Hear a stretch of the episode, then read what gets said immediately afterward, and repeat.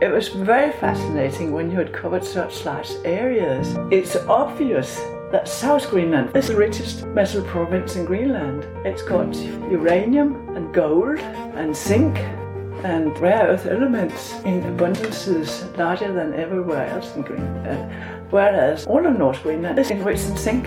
Welcome to Polar Podcasts, where you'll hear stories from geologists who've spent their careers, their lives, exploring and studying the remarkable and remote geology of Greenland. Why did they become fascinated with Greenland? What were the problems and the discoveries that drove them? And what was it like working in these remote places where few people venture, even now? I'm Julie Hollis.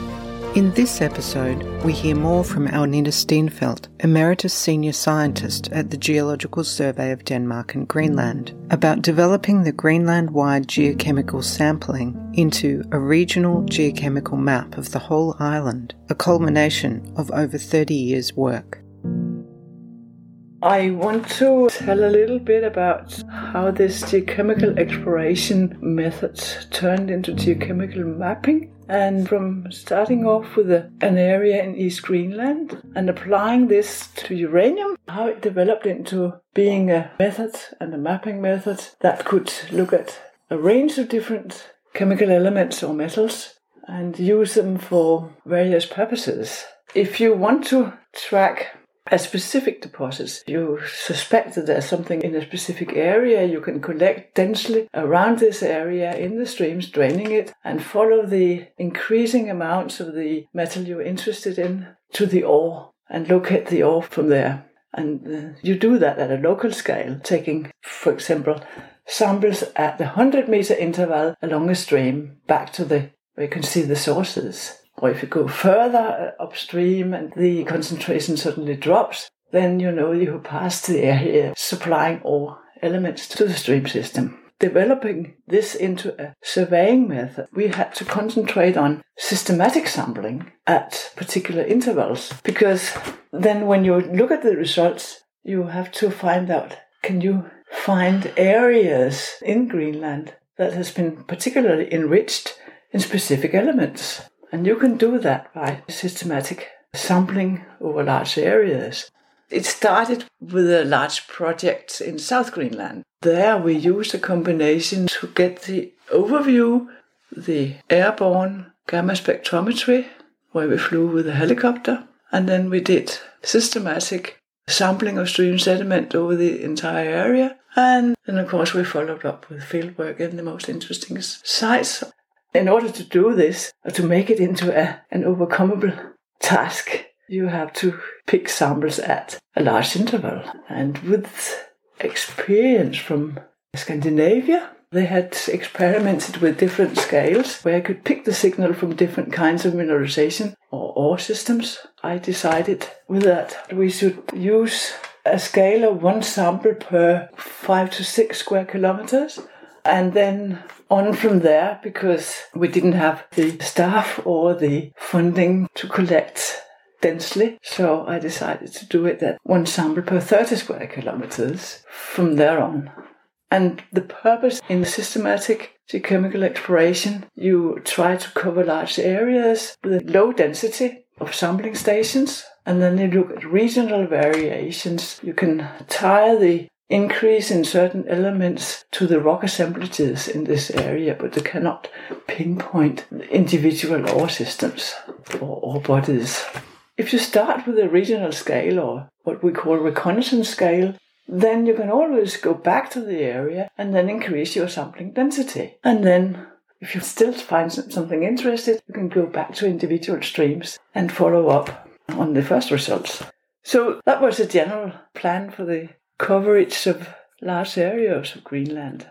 And over a period of 20 years, we have now covered large areas of Greenland. And when you compile these results and plot them on the map, then you can see some variation patterns in the element concentrations that you didn't know of. So that was extremely fascinating. You could see something happening that you had not been able to observe because when you were in Greenland and you were on foot, you were always covering a small area for mapping, you don't see these large scale variation patterns. So suddenly, by the end of the compilation, and I did that for South and West Greenland in 2001, I had the results from large areas of West and South Greenland. And I looked upon the element variation, and at that time, we had analytical data for the major elements and for about 30 trace elements. Analytical methods were not always good enough to pick out low values for some of the rare elements, not rare earth elements necessarily, but rare elements like gold or arsenic. But we did pick out the high values so that these results can still be used to pinpoint large areas in Greenland where the crust has been enriched in these elements. Well, these are in our language called geochemical provinces. And there's been a debate of whether such geochemical provinces exist, but they do. There are areas of the crust that, by some process or other, have been enriched in certain elements or an element suite. And I compiled the results from North Greenland and from remaining areas in East Greenland and Southeast Greenland that was covered late in the mapping campaign in 2011.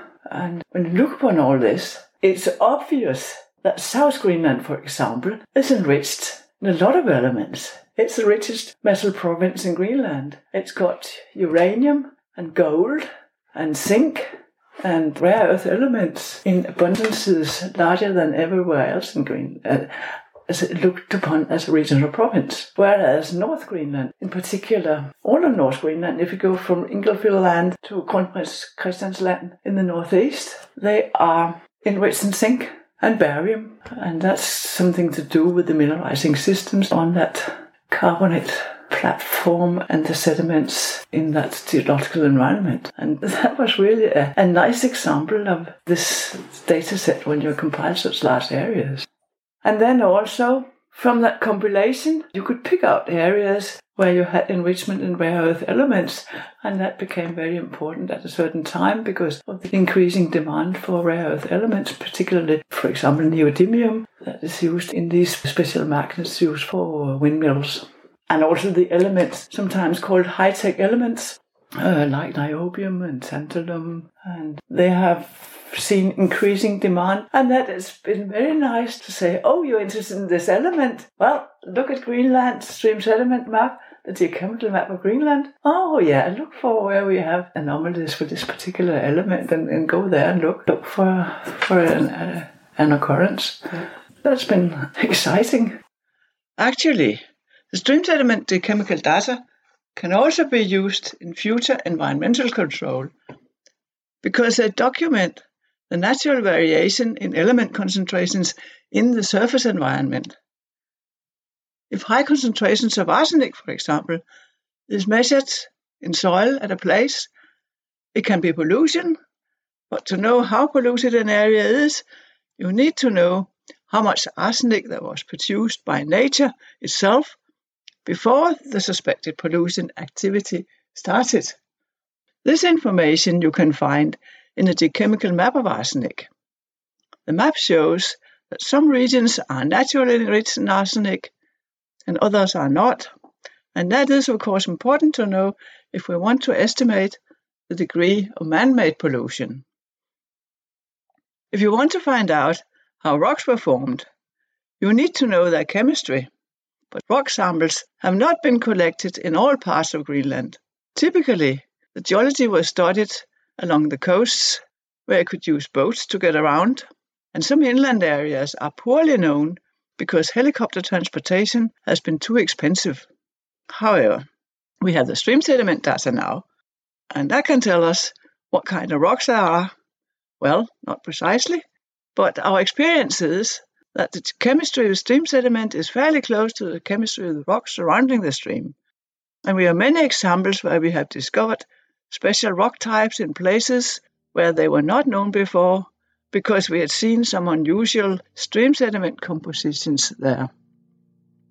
Now that I have retired, I cannot let go of Greenland geology, and I continue working with geochemical data to figure out how this wonderful and spectacular part of the Earth was created. But I miss fieldwork. I miss the wilderness, the wildlife, the smell of Arctic vegetation, the clean and cool air, the mountain views, the ice, the challenges of fieldwork, perhaps not mosquitoes. All that drove me back to Greenland summer after summer for so many years. I'm Julie Hollis, and you've been listening to Polar Podcasts.